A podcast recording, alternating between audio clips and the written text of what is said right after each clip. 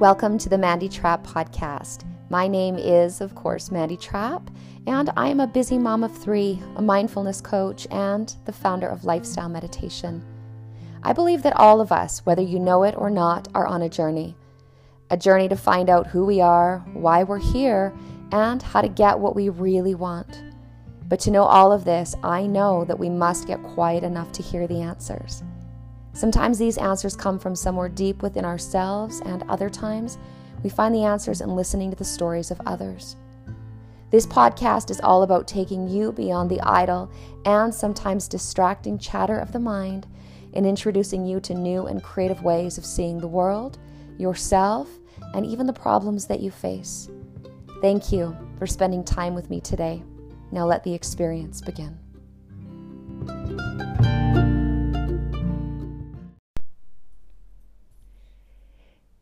Hi there, and welcome back to the Mandy Trapp podcast. My name, of course, is Mandy Trapp, and today I have one of my favorite people in the entire world. I wish that this was on video. You could see her face. She's the happiest, smiliest person that you're ever going to meet. Her name is Jillian Schecher. S C H E C H E R. I only joke because when you follow her on Instagram, you're going to see the phonetic spelling of that. But uh, she is absolute pure joy. She's got an incredible story, and um, she's big into helping other people to find their joy, to find their purpose. She's an incredible photographer. She is a brand expert. And more than that, she is my friend. So, welcome so much, Jillian. Thank you for being here today. Thank you. All right. So, can you share a little bit with us about yourself? Maybe just kind of share a bit of your story. And then, can you share our story, how we met, and uh, how we came to be sitting here today? Oh my goodness, so loaded. Oh my gosh, there's so much to tell. I feel like I should tell our story because it's kind of related. And otherwise, we'll be here for like six days.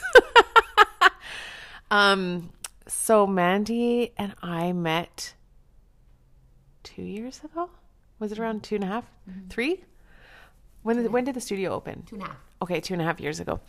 Um, so we met when um, I was going through a period in my business where um, I was really struggling with boundaries for a variety of reasons in my personal life and professional life. Um, I had recently chosen sobriety and um, was kind of cleaning up the remains after you know a life of a pr- with a pretty significant drinking problem um, that began 10 years prior when I lost my dad um, to a heart attack, a severe heart attack. Um, and yeah, so he was also a drinker and a smoker. Um, and anyway, so so things for me from that perspective just progressed and um i when i look back at that time we're just diving in just diving into the death. Uh, going deep here.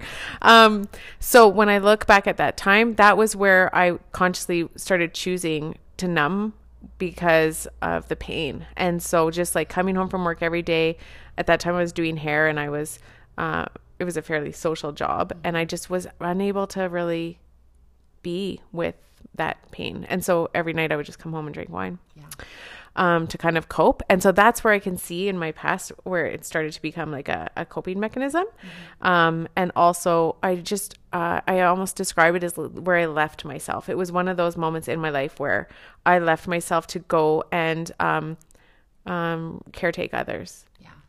I call myself a recovering codependent. And so, um, yeah, I just like, you know, instead of caretaking my own broken heart, um, I just kind of went into rescue mode, which is not uncommon in alcoholic families. Mm-hmm. Um, so did that, did that the drinking thing for a while. Um, but having said that, you know, I was always a, I always was and always will be a seeker. So it's like um, there was a lot of consciousness there. Actually, looking yeah. back, my mom was big in self help and um, big into self help and, you know, uh, introduced me to Marianne Williamson and Louise Hay and all these authors that, like, way, way back when they were just kind of beginning. Um, and so that kind of literature was uh, very comforting for me Right. always. Yeah. Um, and also like Melody Beattie, who writes on codependency and just a beautiful writer. Um, all of that stuff. And then uh, came across Danielle Laporte and her fire starter sessions, which really helped me to get clear on my strengths and gifts and what I wanted to do. Um, see how this gets very windy. this this tale of myself. Anyway, long story short, I ended up uh, moving into a career that was much more who I was. Um, so I call it a joy job, and it's taken on many forms. Um, but it started out as in branding when I got a, a design diploma and started um, just using my creativity in that way. Um, and yeah, so that's where I started to really start to show up more fully who I was. Um, and in in business as it progressed, and then as I became like a full or a full time um, freelancer, and just like fully went for it in my own biz. Um, obviously, I saw that become more of a problem, like the drinking. Yeah. Um, yeah. And yet, you were saying you were in your joy job. So now, not as much pain coming into your life, maybe on the day to day. You're feeling a little bit more in alignment, but recognizing that the alcohol was still there. Yes, and in fact, okay, here comes the sort of tale, my friend.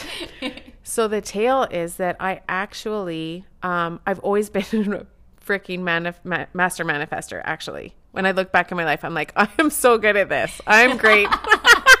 I'm great at manifesting what I want to have happen, and I think it's because I, I believe. Like I just believe in the possibilities of these wild things happening, and so um, I think it was year one of full time. It was year one of full time, no, year two of full time business. Um, and I was like, oh, I want, what do I want to do? I want to work, I want a job like a designer for Danielle Laporte. That's what I want. So I went, I had seen some, a designer for Danielle Laporte on Instagram, went hunting for this person, didn't find her, but went through all of Danielle's website, creeped on like everyone that worked with her. And, and a week later, no word of a lie, there's a, in, there's a message in my inbox Yeah. that says, "Hey, I'm like it was Angie is her name. She's like the marketing director for Danielle Laporte. We're hiring a graphic designer and wonder if you'd be interested in the job." You're like, what the hell? Oh my gosh. Yeah, you did it. Yeah, I did it. Yeah, but but now what? okay, so what now? What? you didn't actually think that far ahead, like you'd you'd get the call. Well, no, no. Like, well, uh, yes. Well, I don't even know what I was thinking. Actually, Just wait. It was like when I had a baby, and I had nine months to prepare myself the first time, and then I remember my husband and I bringing the baby in from the hospital, setting her down in her little bucket seat on the coffee table, and we both slowly backed away, and we're staring at her, going, "Okay, well, no, nobody told us what to do now." Very similar. Just joking. same, same, but Completely different. totally different. Oh my god, a baby. That would be interesting. Um so so I ended up agreeing like it was a very rigorous process actually.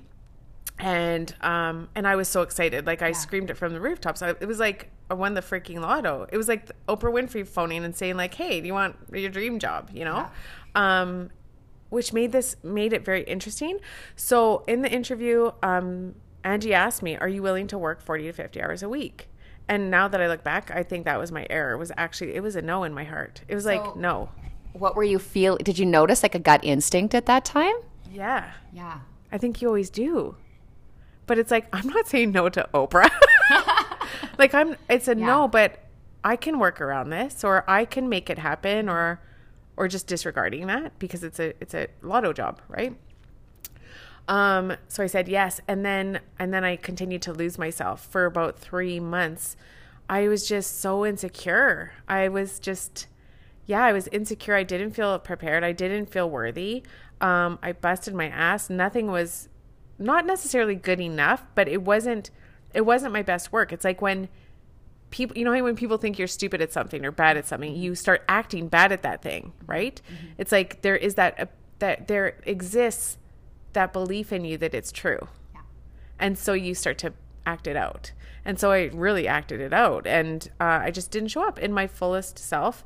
And also again like the drinking increased. I was super stressed. I was working like 60 70 hours a week. So miserable. Like so so so miserable. Um And then I ended up leaving. I ended up leaving. And right around that time was when the drinking just like, it was just out of control completely, like blacking out like three or four times a week. Like no one knew though. No one knew. And still probably doesn't know how bad it was because I presented it. I mean, I was doing, I was showing up still, right? Yeah. But feeling fucking awful uh-huh. and filled with shame and guilt and this cycle of darkness. And did you notice that? I, lo- I, I love that. This is probably the wrong word to say, but I, I love really being present with the feelings of shame because I think that's one of the lowest emotions that we can hold on to as a human being. Mm-hmm. And so there's one thing to feel shame when we, from the outside looking in, we are successful. Oh, you would have this great dream job, and even though you might be overworking, you may be feeling shame because you feel a misalignment from where you are. Mm-hmm. But now, as soon as you leave that job and you're fully and completely open and exposed, and you don't have people from the outside looking in with this masked sense of success, I think we sometimes call this the shame spiral. Tell me where you went from there. Um, well, I it was actually supposed to be like a celebration. Like it sh- it could have been that. It could have been a celebration of like aligning with myself again. Um, but it just went sideways because I was so trapped in addiction at that time. So it was like um and also when I look back I'm like it was it was just my path. It was actually there to heal me, though it was fucking awful to go through. Right? Just like all the contrast that we experience. It's painful. It's awful. It's dark. It's shitty. And just like the heroine in the movie or the hero, it's like that is your journey. That is how we evolve. It's how we shift and grow. Well, the hero's journey is really about following the calling of the heart. And yet, if you don't know enough about um, your own soul and your own spirituality and the fact that you are now landing in a place that is way more truly aligned with who you are, then I think we get lost in the identity of what everybody else builds around us. And we buy into their expectations or we buy into their perceptions mm-hmm. that they are casting onto us. And i think it's even what you had shared you know earlier that you experienced even when, when you were in in the job or in the role mm-hmm.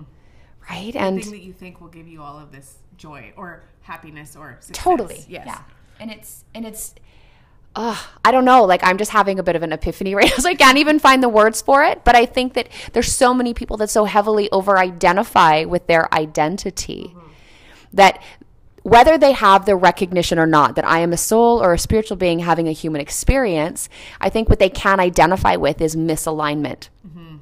And when we follow that call, our heart's desire, like the hero's journey, we follow the call, we say no, we back out of something that feels like a misfit for us. We fall into this deep, dark, and depressive state, A, because we don't recognize that place, but also B, we've been living so far outside of ourselves in everybody else's perception or expectations that when we don't have them there anymore, like patting our shoulders and propping us up, mm-hmm. now there's even a deeper sense of isolation or separation. Mm-hmm.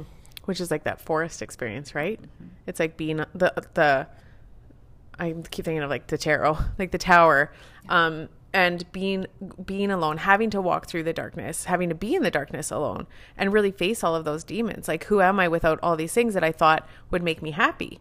And it's interesting because as a kid, I always knew that external things wouldn't make me happy. I, I, I write about the joy method, and that's a part of it. It's like I always knew that nothing outside of me, that the white picket fence or that that life would not make me feel the way I wanted to feel. Um, so I had this deeper sense. I just got a little bit. Last time we talked, we talked about being lost on the path, and since then, I'm like, oh no, it's not being lost. It's actually just whether or not, like whether or not we're turned up or down. So how? Because we're always who we are, right? And I don't, I don't view um, missteps or um, falling off the path. Like I don't see it like that anymore. I see it like, oh no, this was a part of the this is the part of my greater awakening. Right? And so the dark nights of my soul, the the drinking, the sobriety, it it all yeah, it came to a head so that I could shift my life entirely. And so in that shift, um, though I'd like to say like I mean, quitting drinking was easy. It was easy to not feel like total shit all the time, actually, because it was keeping me in shit. However, all of the relationships that I had that revolved around this mask of who I was had to shift as well. And that is where it became really hard, you know?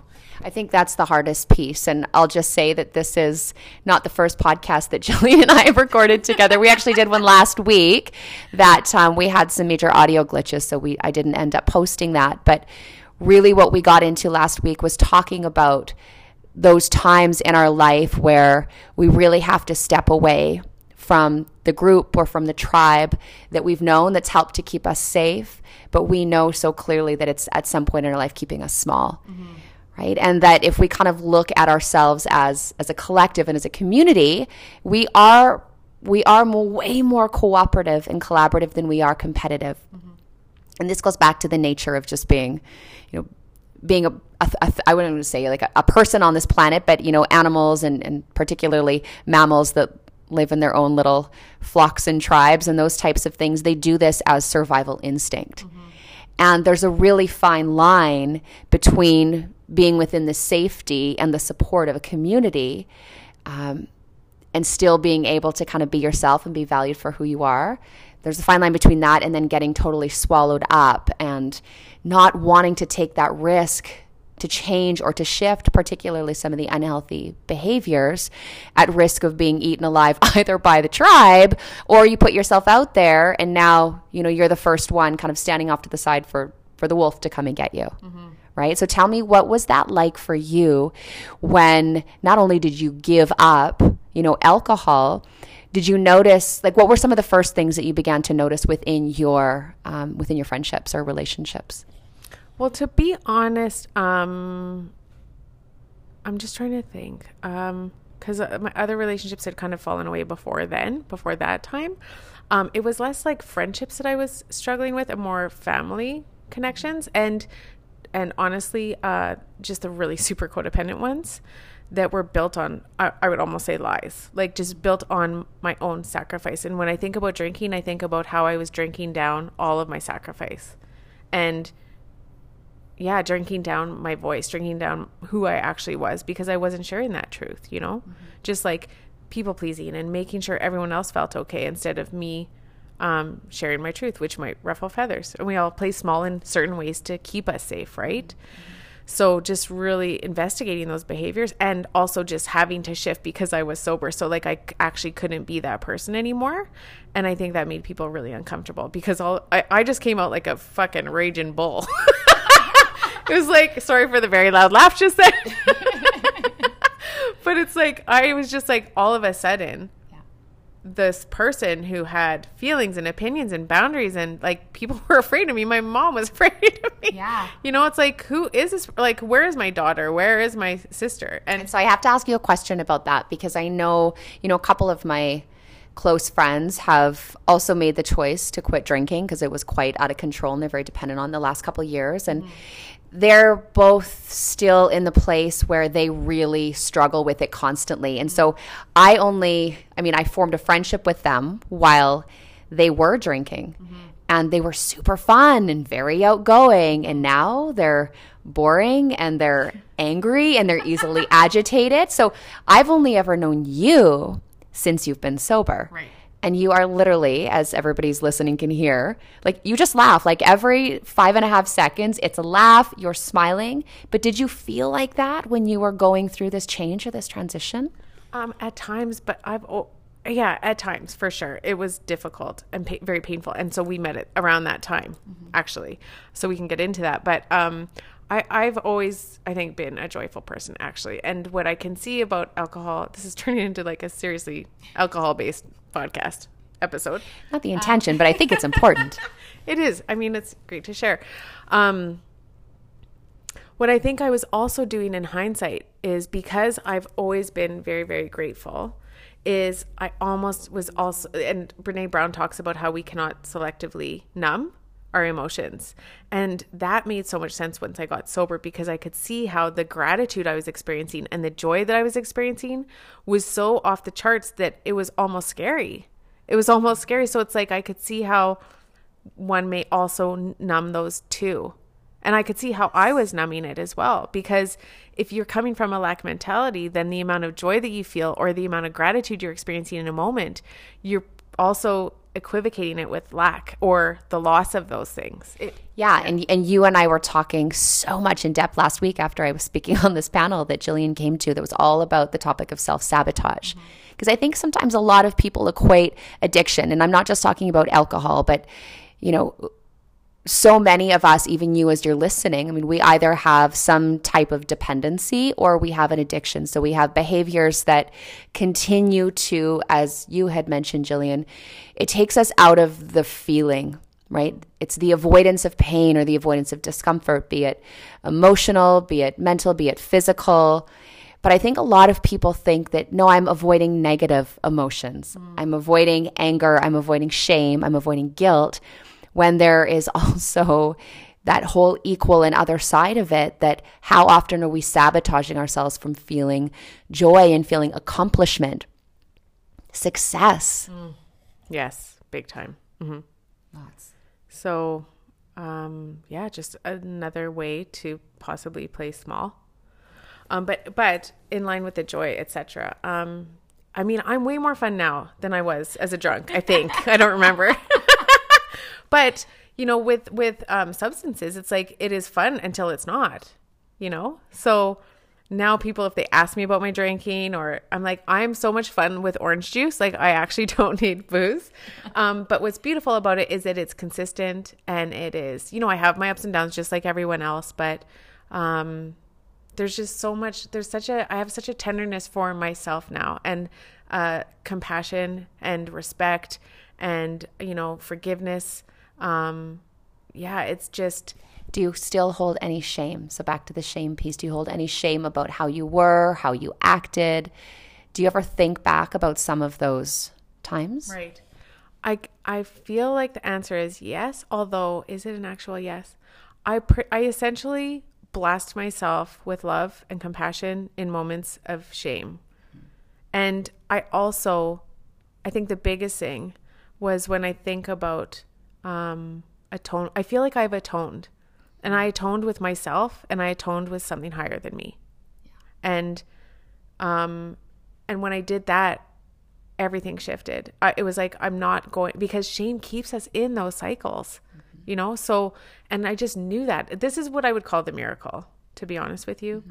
it was a moment when I I atoned and um and yeah, so when I think back and I look back, I just know I wouldn't be able to do the work I'm doing now, which is like my mission is just to bless the world with joy and to to remind people of our humanness and to let people know it's okay. And no matter what you've ever done or who you are, you deserve joy, you deserve happiness, you deserve um forgiveness. Like yeah, I just can see it all from a such a much more compassionate place and this work I do now, it couldn't be done without the rest. When I think about all the shit I've been through, and we've all been through our own different levels of contrast, it's like you would not be where you are. What how are you using these as opportunities to share and rise and um, inspire others? Because it's at the end of the day, it's all about connection. Mm-hmm.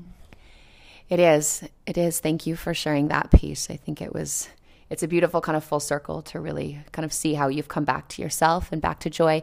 But I want to touch on something that you had said in that lovely little soliloquy. and you said that for you, it was about atoning and surrendering to a higher power. Mm-hmm. And I know that that's one of the 12 steps mm-hmm. in AA is surrendering to a higher power. Um, for you, what is that higher power? Can you describe that? Oh, well, let me think. Let me sit with that.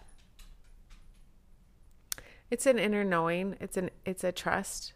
It's um the ability to I guess feel like really truly feel life mm-hmm. and feel that alignment. Um it's in those quiet moments. Mm-hmm. It's in the in between often. Mm-hmm. Um it's in a smile or just even the sparkle in your eyes. It's just like I just see I see God in life, right? In every breath. I just feel it. Mm-hmm. Like to me that is that is God. And do you have certain practices that you engage in regularly be it meditation, be it prayer. What is your way of really connecting to this, and how often do you do this? How often do you check in? Laughter. I would say so honestly, oh my gosh, right? Like laughing is my favorite thing to do ever. do you have a favorite joke? Um, do I have a favorite? It would probably be one of our many gifts. we speak in gifts. That's our language. Our love language is gifts.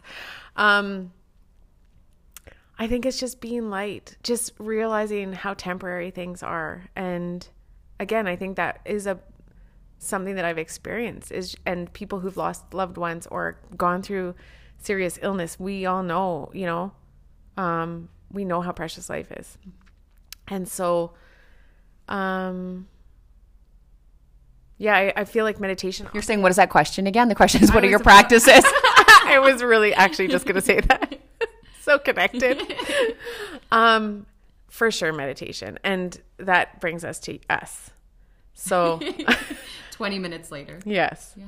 So, um, you know, in the sobriety and the business, things were picking up, but I was really having a hard time with the boundaries. That was like the biggest struggle. And so I was about to hire a coach um, to help me with that. And uh, it was a lot of money, though, that I couldn't technically afford at the time. And I remember my husband, David, just saying to me, you know, um, he was worried that I was chronically seeking self improvement, which is like so, was so true. Um, and I just, yeah, I started to cry because I realized that I would never be happy on that path. Um, so I just knew at that moment I had to go within. And so a week later, I went to lifestyle meditation, met good old Mandy here. and turns out it was the first class of the first day you'd open the studio. And from then on, I mean, like my life was just forever changed because you really helped me to, um, to go within and, provided this space and the tools to do that in such a beautiful way. Mm-hmm. Yeah. Yeah. I mean, for me, I think that's the only way. It's the only way. And you had mentioned at the very beginning of this podcast talking about growing up around your mom, who was also a seeker, but you used the word self help, which I think is interesting. Like, we don't, in this whole self help industry, we don't really call it the self help industry anymore. It's more about personal development. Mm-hmm. This is the personal development. But when we look at it, I think that the change of the transition, even in what we're naming it, has evolved because self help implies that you receive resources and guidance and instruction, and then you go within to help yourself. Now, this is a billion dollar, multi billion dollar industry of people addicted to having other people hopefully try to do the work for them, and they're not actually helping themselves. Mm-hmm. They're not actually helping themselves. So, this practice of meditation, while it's a practice, it actually gives you the awareness and it gives you the tools to be able to do that work for yourself. Yeah.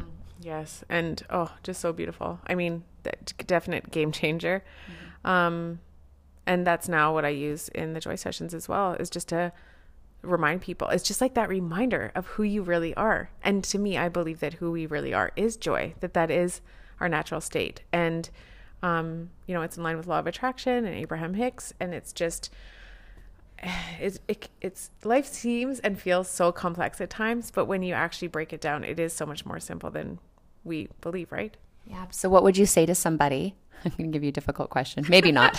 Maybe not. I didn't prep her with Bring any it. of these questions ahead of time. What would you say to somebody that comes to you that has just not, they don't even know or they can't even recall the last time that they felt the experience of joy mm-hmm. and they say joy is not who I am it's what I am looking for outside of myself but it's it's not who I am and I don't know how to find it mm-hmm. I would probably well in the joy sessions I take people through I call it a joy day meditation so if you can't if you haven't experienced it then it's like um kind of inviting in the physical experience of it so what does it feel like in your body? And just kind of connecting it from there because sometimes it's that's the easiest way to explain it mm-hmm. is how do you feel? And I often talk, I mean, on a vibrational scale, joy is in line with gratitude, um, love, peace, all those high vibe emotions. So it might not be what you think it is, right? Mm. It might not be so off the charts as what you would expect joy to be. I feel like often I have felt joy in the in the in very dark moments and mm-hmm. very hard times. Um, in the losing of loved ones or you know like in moments of alignment when you are so connected and feel the grace and peace of trust and surrender you know to me that is also it has elements of joy because it is the truth of who we are it's it's a reminder yeah, i think that's so interesting because sometimes i know for me when i think about what is joy i imagine like a little kid jumping up and down and waving their arms around like, mm-hmm. you know there's i'm sure there's a gift for that i'll send it to you later but thank you for sharing it in that way mm. because i as even as you say that i can begin to recognize that i feel that differently mm-hmm. then joy just might be, you know, watching a, a baby bunny mm-hmm. hop across, you know, my path in front of my car and I get to watch that. And there's just, you say inner knowing, just like an inner smile. Maybe it's not always an outer smile, mm-hmm. but it's an inner smile, which I love. Mm-hmm. Yeah. And just again, those reminders of life. Because I feel like it is such a joy just to be alive, you know? Yeah. So do you think that that's our purpose in life is to, to find our joy again? I feel like our purpose is to remember our joy. So it's a real remembering of who we are at the core. And um, through life, it's easy to kind of clamp up and and be fearful or start to live from a fearful place. Often, just by way of being human, we encounter things that um, we are are scary, yeah. are scary, and don't feel good and possibly are awful or traumatic or you know like so, there's so many possibilities there. Um but even in the day to day it's like there are moments where you can see the choice between fear and love right? And so it's like what am i choosing? Mm-hmm. am i choosing love? How would love react? I i ask people in my groups um what would joy do? What would joy do in that moment you know what would love do? And it's so much different than what would fear do or what would anger do. You know what I think about? I think about that movie Inside Out. And do you remember that cute little blue thing? Blue fairy. what was she? Tinkerbell a fairy of joy. What would joy do? Mm-hmm. So to be able to almost characterize joy, to characterize love and to characterize anger and greed and guilt and mm-hmm. to go, mm-hmm. what would they do mm-hmm. in this situation? Mm-hmm. That was powerful. Yeah. And like, how do I want to feel?